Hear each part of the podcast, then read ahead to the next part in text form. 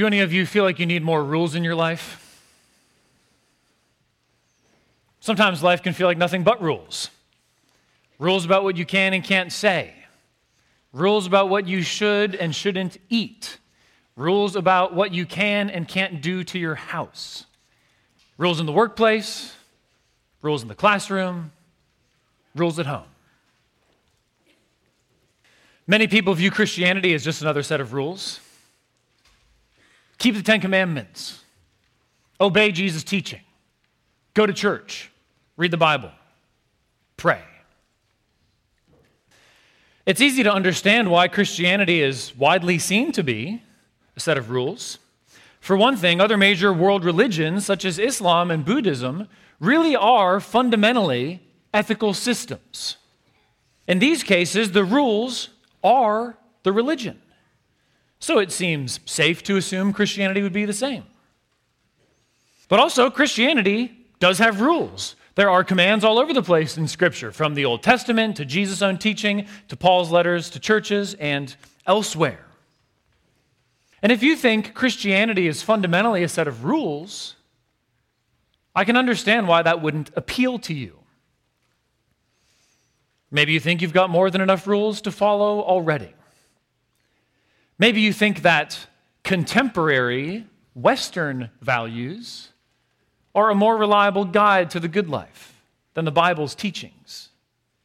Maybe you'd rather do away with other people's rules altogether and follow wherever your heart leads you.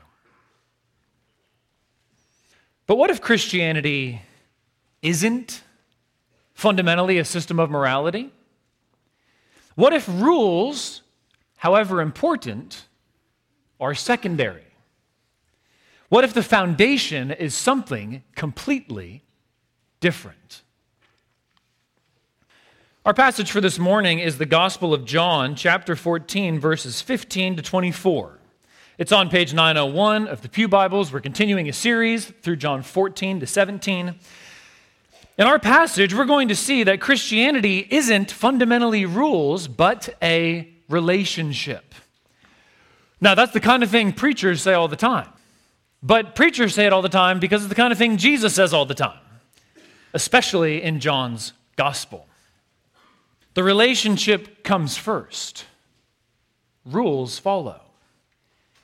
And the relationship makes the rules a way to both express and experience love. Please follow along as I read these verses. John 14, verses 15 to 24.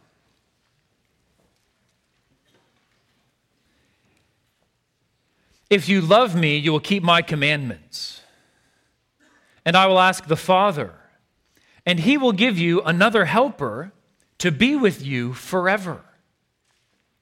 Even the Spirit of truth, whom the world cannot receive because it neither sees him nor knows him. You know him, for he dwells with you and will be in you. I will not leave you as orphans, I will come to you.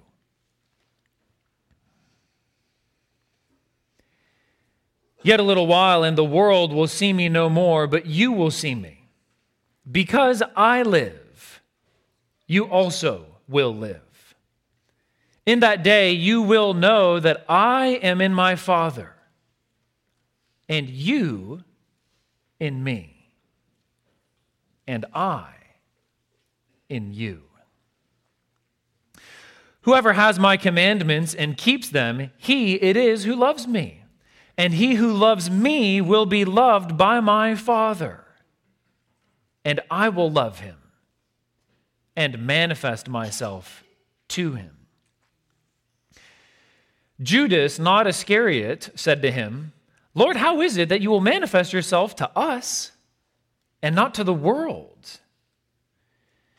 Jesus answered him, if anyone loves me, he will keep my word, and my Father will love him, and we will come to him and make our home with him. Whoever does not love me does not keep my words. And the word that you hear is not mine, but the Father's who sent me. This passage circles back to the same theme three times. Whoever loves Jesus will keep his commandments. Obedience comes from love, and love in action is obedience.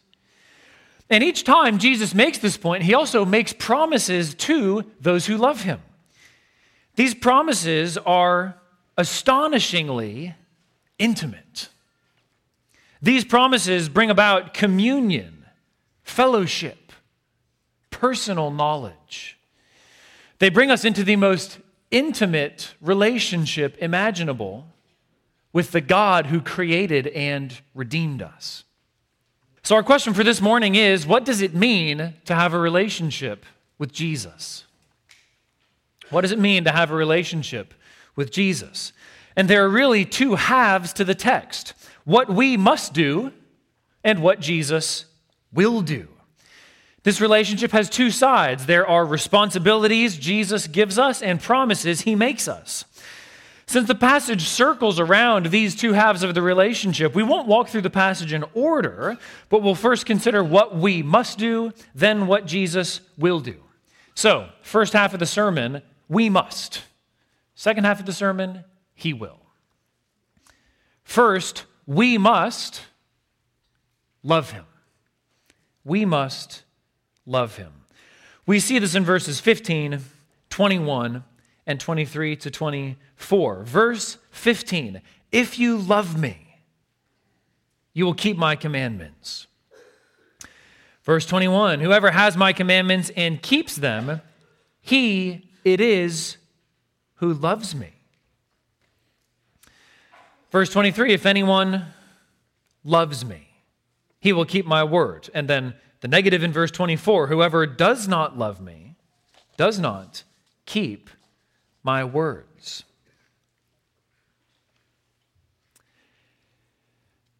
In these verses, Jesus is defining a right relationship to him as one of love. And he's defining what it means to love him. He is identifying those who love him as those who obey him. And in each case, after this definition, he makes a promise about what he will do. He will ask the Father to send the Spirit, he will show himself to us. He will, with the Father, make his home in us. Now, it sure sounds like each of these promises is a response to our love, as if our love is what earns or prompts or deserves this promise. Sounds as if Jesus is saying, Hey, if you love me and do what I tell you to do, here's what I'm going to do for you. But is this tit for tat? Is this quid pro quo? Does our love and obedience come first and Jesus' love come second? Not at all. Jesus says in the next chapter, John 15, verse 16, You did not choose me, but I chose you and appointed you that you should go and bear fruit and that your fruit should abide the initiative is all on his side.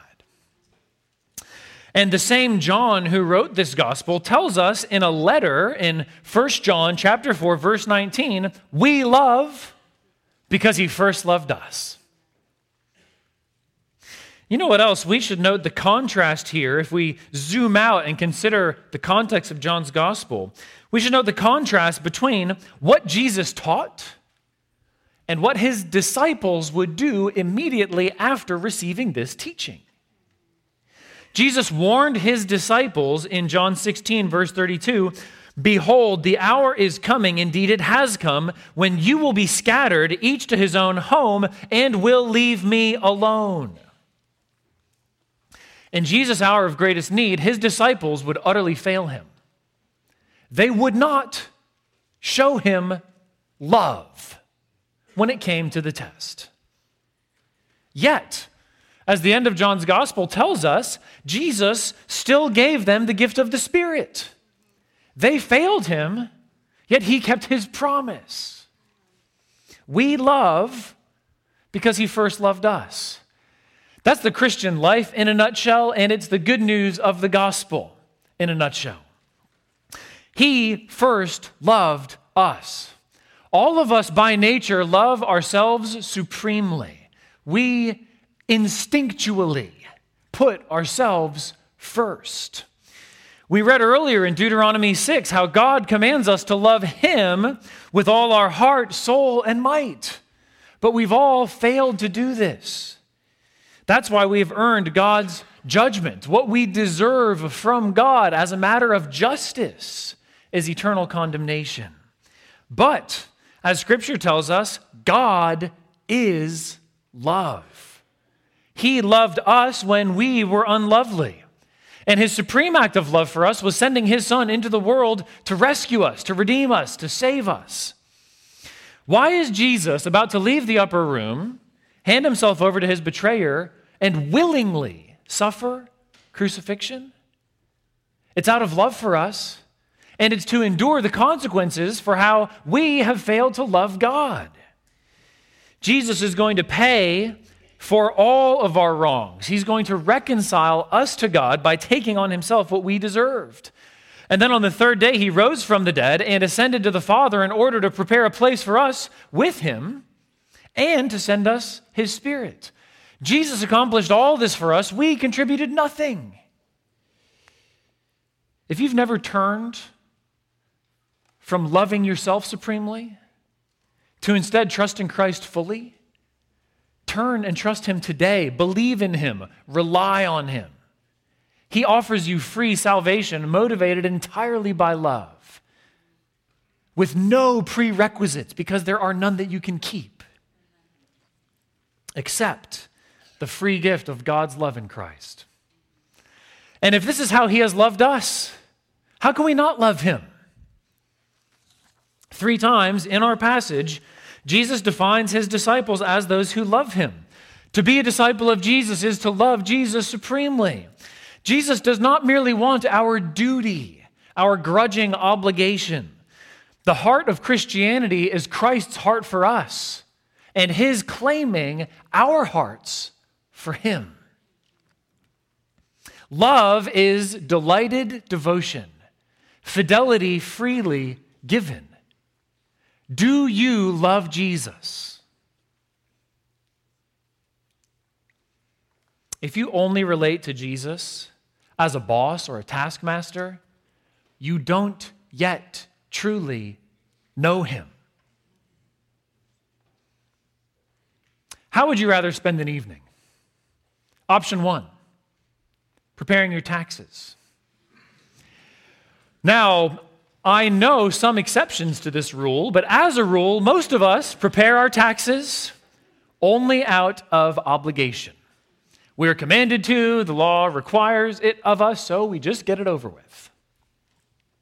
Option two spending an evening with a close friend you haven't had good time with in months.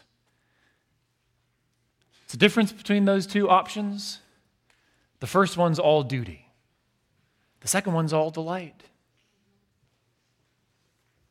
Jesus is saying that his disciples delight in him.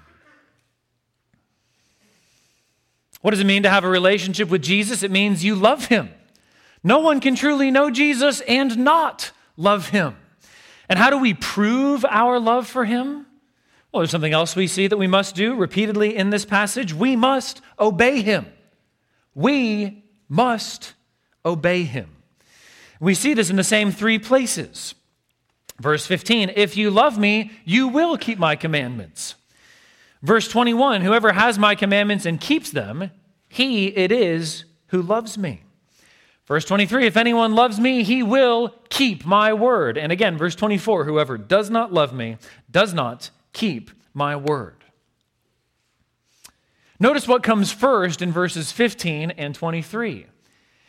If you love Jesus, you will obey him. It is a statement of fact. There's an unbreakable link between loving Jesus and doing what he commands. If you love Jesus, you will delight to do whatever duty he lays on you. If your love for Jesus doesn't lead to obeying Jesus, then it isn't love. Love without obedience is just a front, a facade, it's a cardboard cutout. And this is not some mystical principle that it takes special spiritual insight to discern. We understand this connection in everyday life. If you love someone, you will grow to love what they love. When we lived in Cambridge, our daughter Lucy developed an intense love of birds that continues to the present day. England has this rich, beautiful variety of garden birds you can see anywhere. And Cambridge, in particular, has these majestic swans that glide up and down the river. And when we would take our kids to a playground, Lucy would wander off to the trees and hedgerows and just stand for hours watching birds, just completely rapt. And you know what? The rest of us grew to love birds too. Lucy loves birds. We love Lucy. Now we all love birds.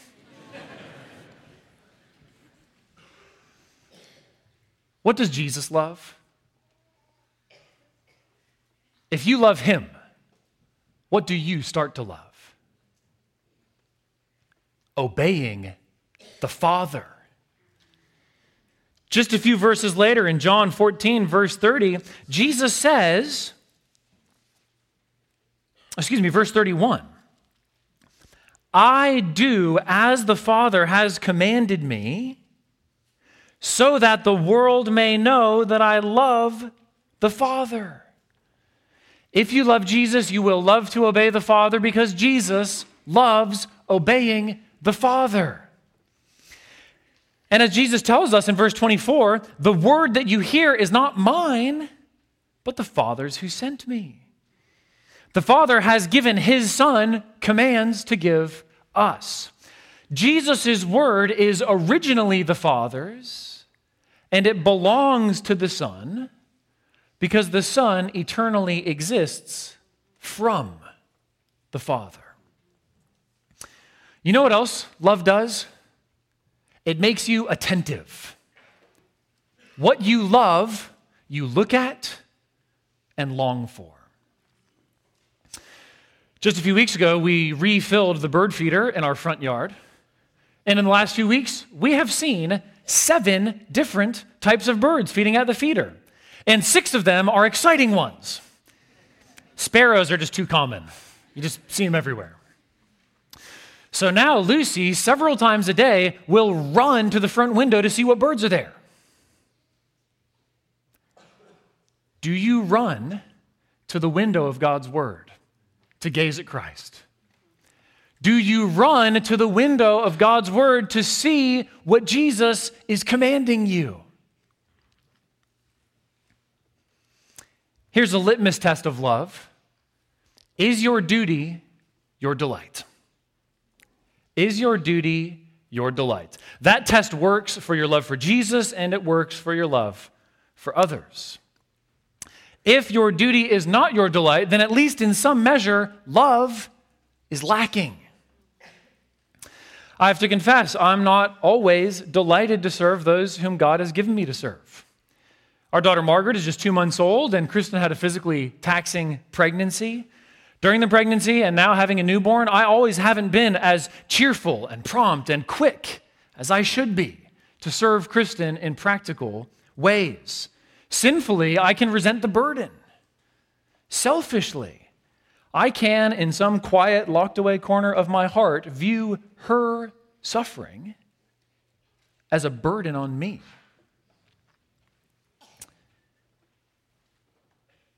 But by God's grace, even over the last year, I think He's grown me in being delighted to carry out love's daily duties. And I think Kristen would say the same. By God's grace, I'm growing more cheerful more eager, more delighted to serve. If you love Jesus, you will delight to do whatever he requires.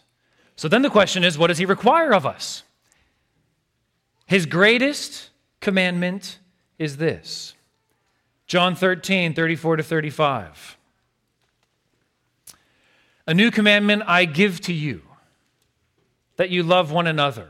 Just as I have loved you, you also are to love one another.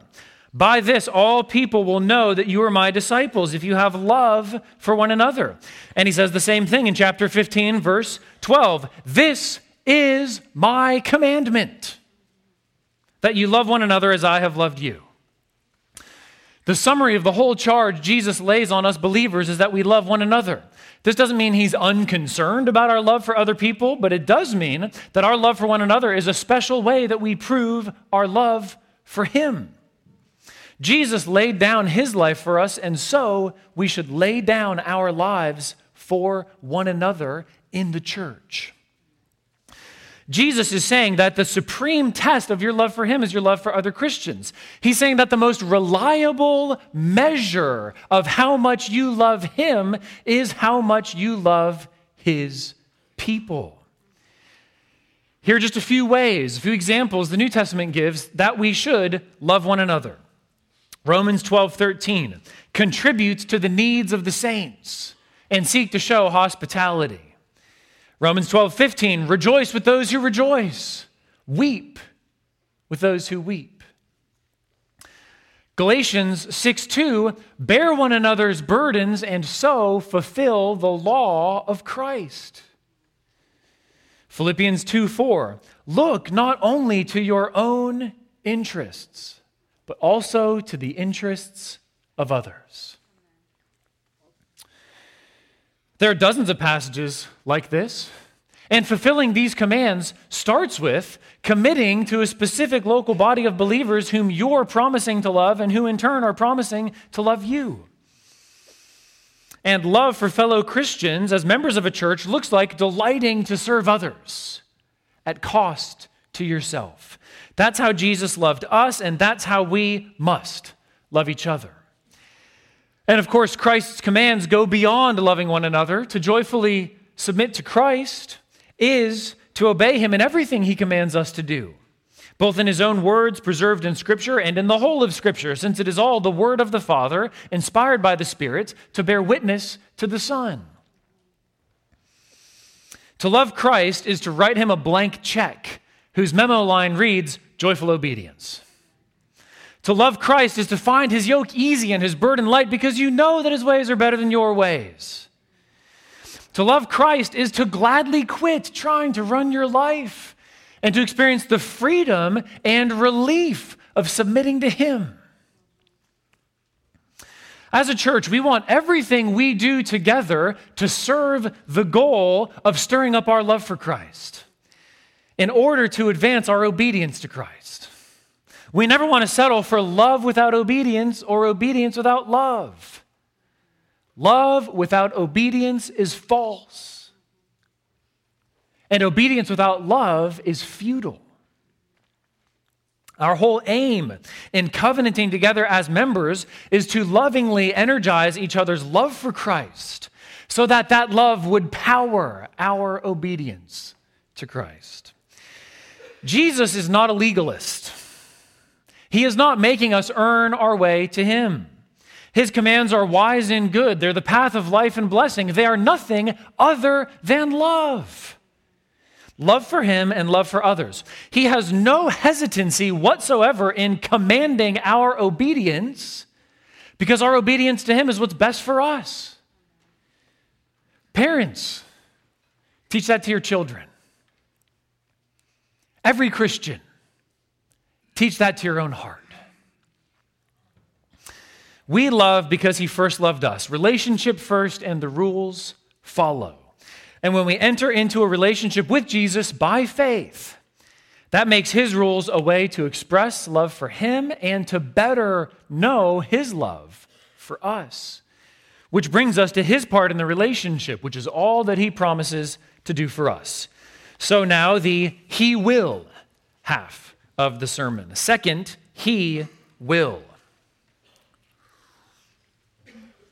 He will rise for us. He will rise for us. Now, I say that from the point of view of the passage because Jesus is looking ahead.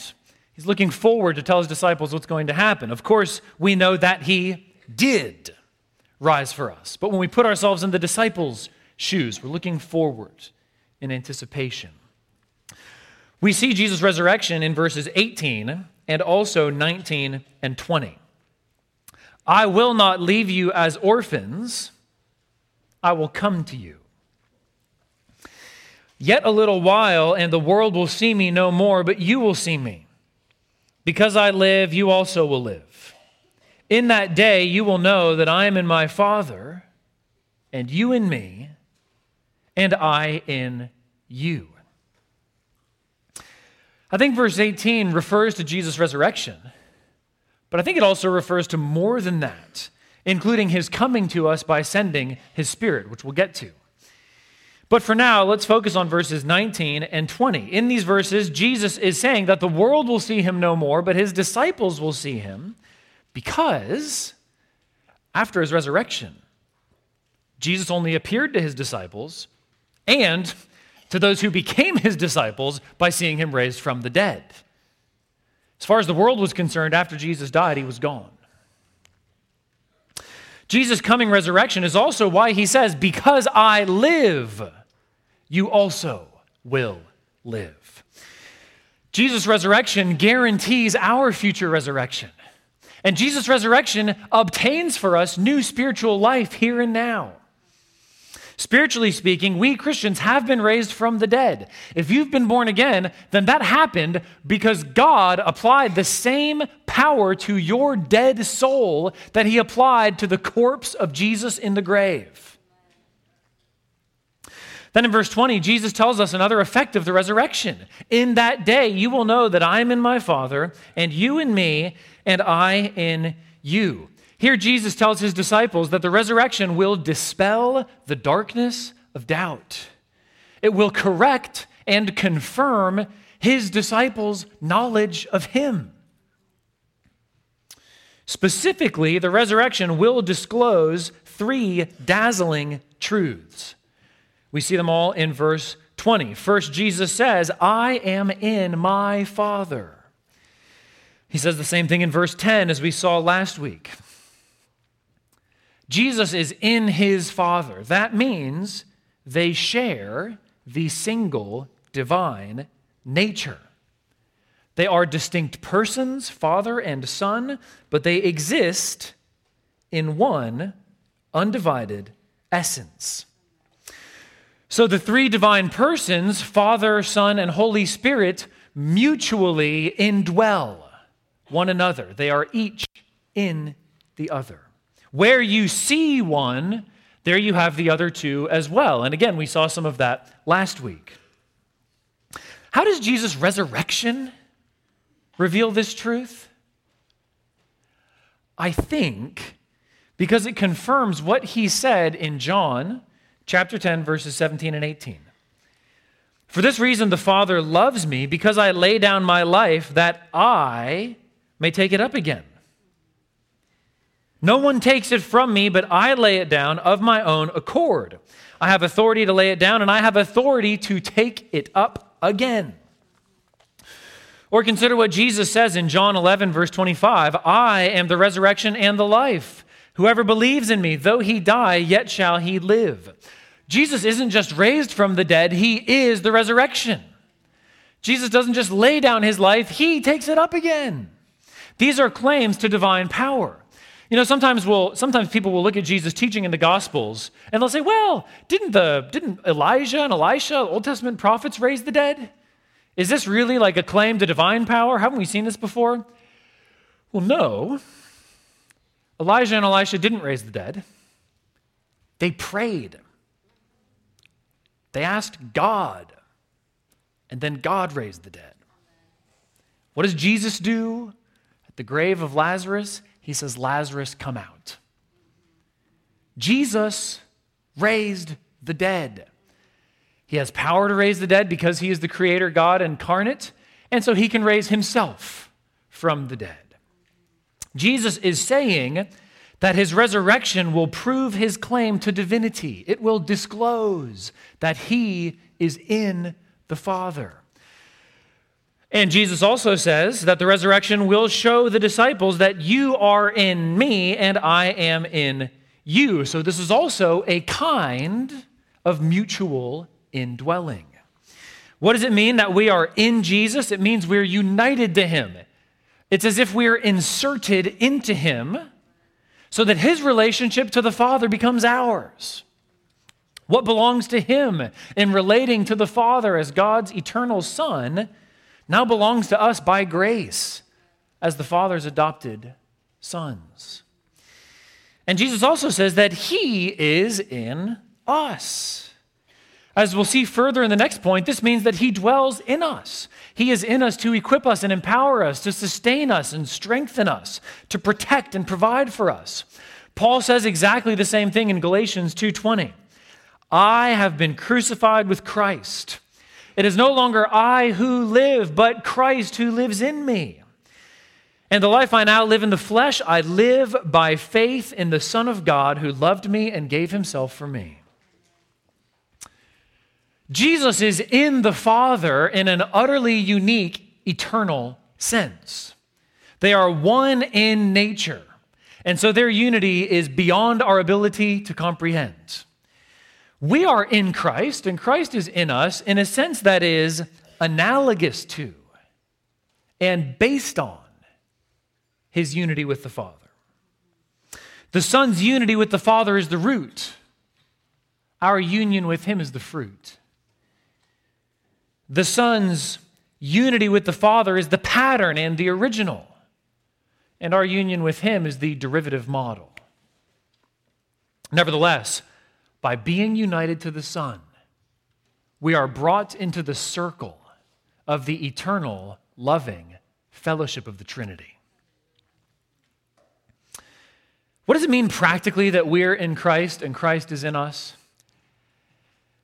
The best analogy I could think of, and believe me, I tried, is friendship. When you have a real, deep friendship with someone, you are in your friend and your friend is in you. You enter into your friend's history, their struggles and sorrows, their present circumstances, their hopes, their dreams and ambitions. And your friend enters into yours, your joys and griefs. You are in each other in a way that is at least a glimpse of the kind of unity we have with Christ dwelling in us. Jesus will rise for us, and he has risen for us. But he doesn't just promise to rise again, he will also come to us by his Spirit. He will come to us by his Spirit. And he has. We see this in verses 16 to 18 and verses 22 to 24. Let's start reading again at verse 15. If you love me, you will keep my commandments. And I will ask the Father and he will give you another helper to be with you forever, even the Spirit of truth, whom the world cannot receive because it neither sees him nor knows him.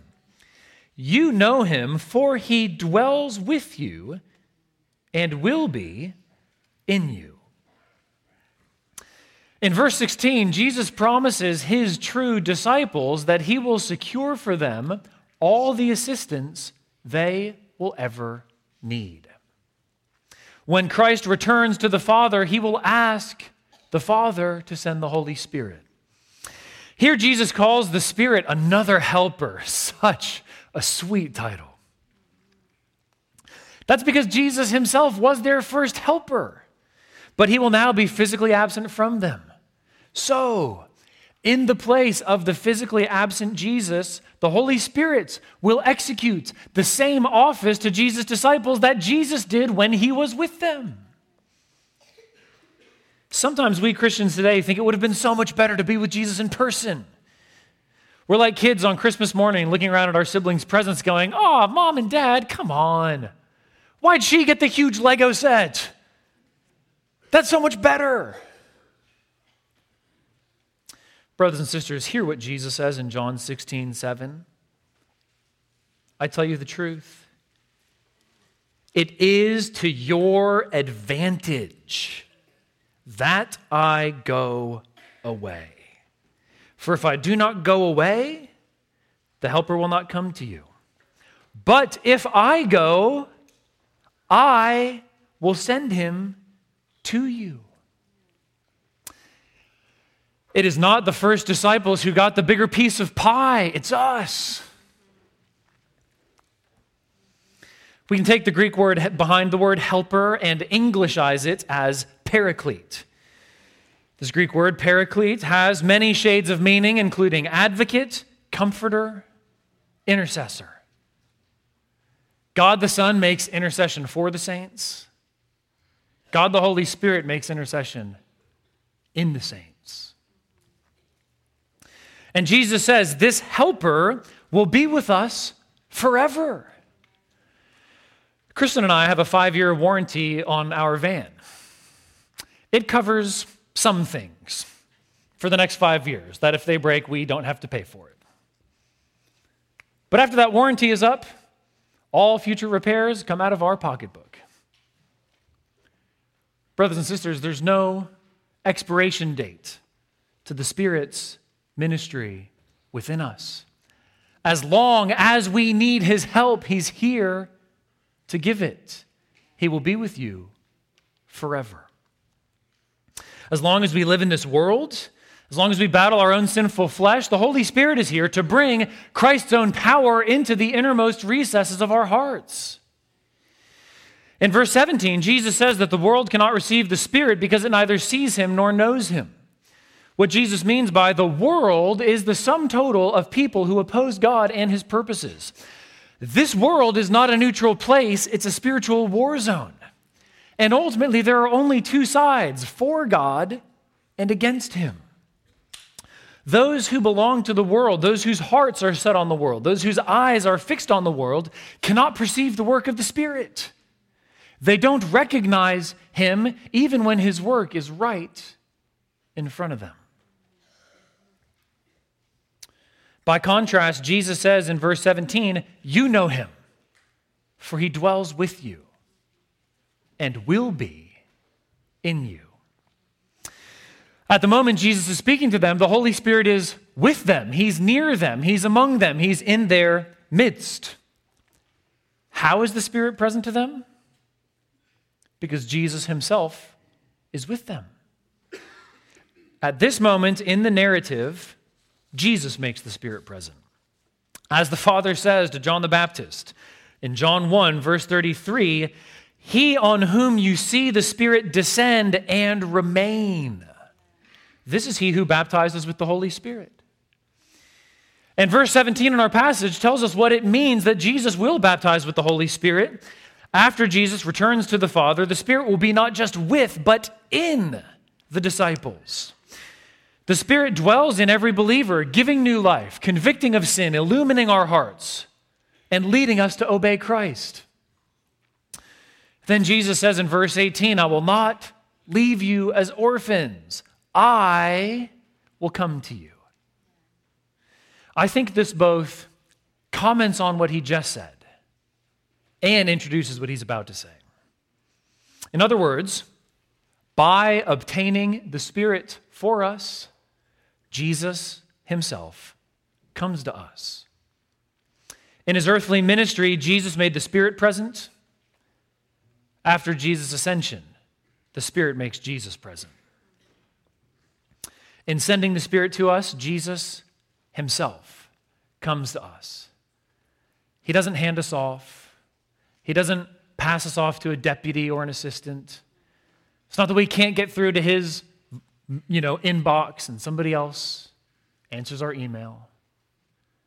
Jesus comes to us by the Spirit,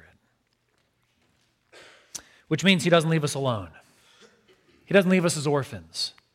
Orphans are bereft, they're exposed, they're defenseless, they're helpless. And that is what we would be if we didn't have the Holy Spirit. We would have no comfort in Christ's absence, no power to overcome sin, no strength to stand against Satan. But with the Spirit in us, we have all those things welling up from within.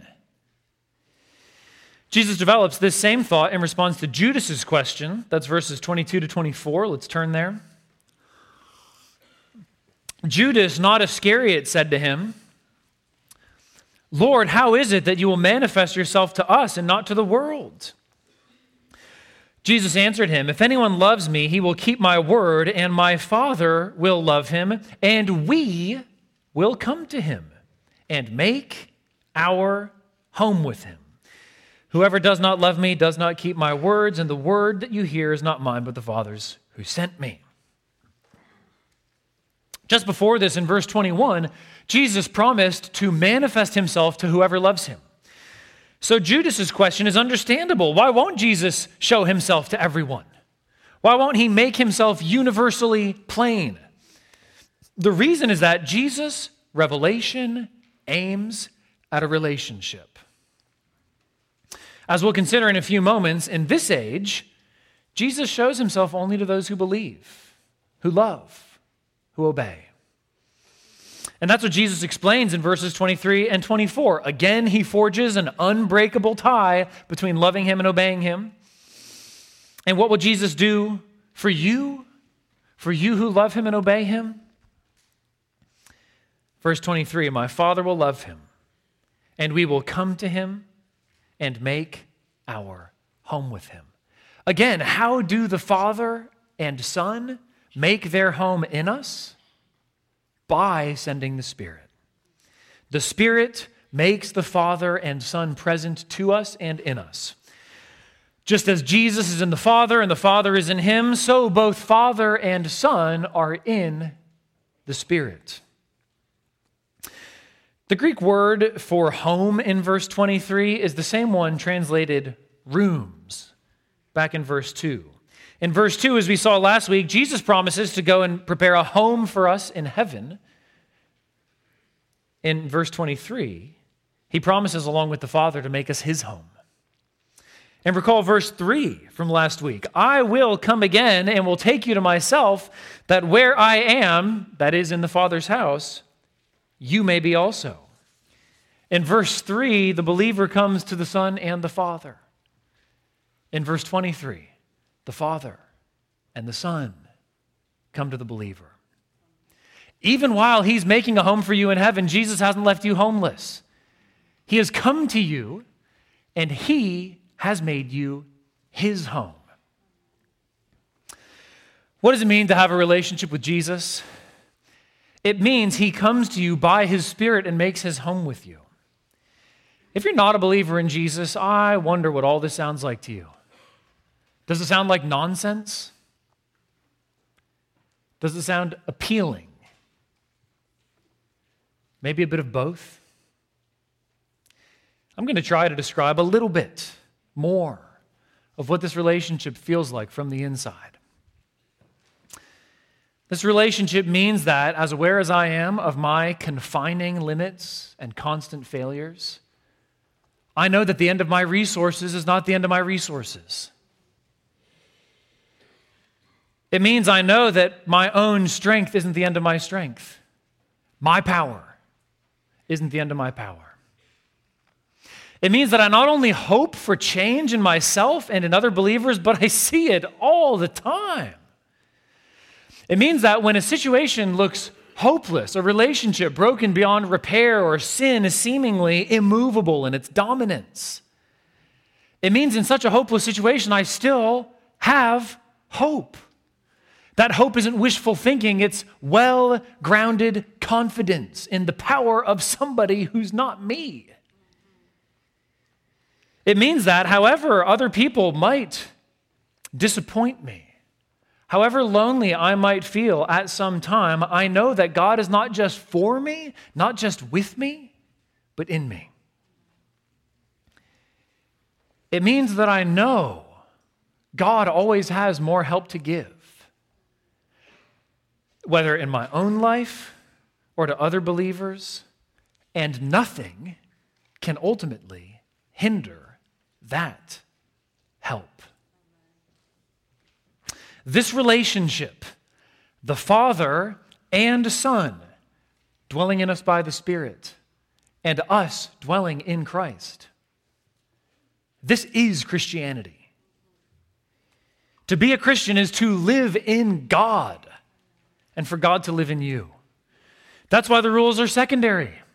That's why the commandments aren't a burden, but a blessing. They mark the path to a deeper knowledge of God and a fuller experience of His love. And that's just what Jesus tells us in verse 21. Briefly, another thing Jesus will do for us, He will show Himself to us. He will show Himself to us. Verse 21 Whoever has my commandments and keeps them, he it is who loves me. And he who loves me will be loved by my Father, and I will love him and manifest myself to him. As we've seen, Jesus promises to rise again and show himself to the disciples, and he promises to come to them, to come to us in the person of his Spirit. But here in verse 21, what does it mean that he will manifest himself to them, show himself to them? I think it means that throughout your entire life of seeking to grow in the knowledge of Christ and obedience to Christ, Jesus promises to personally reveal more of himself to you.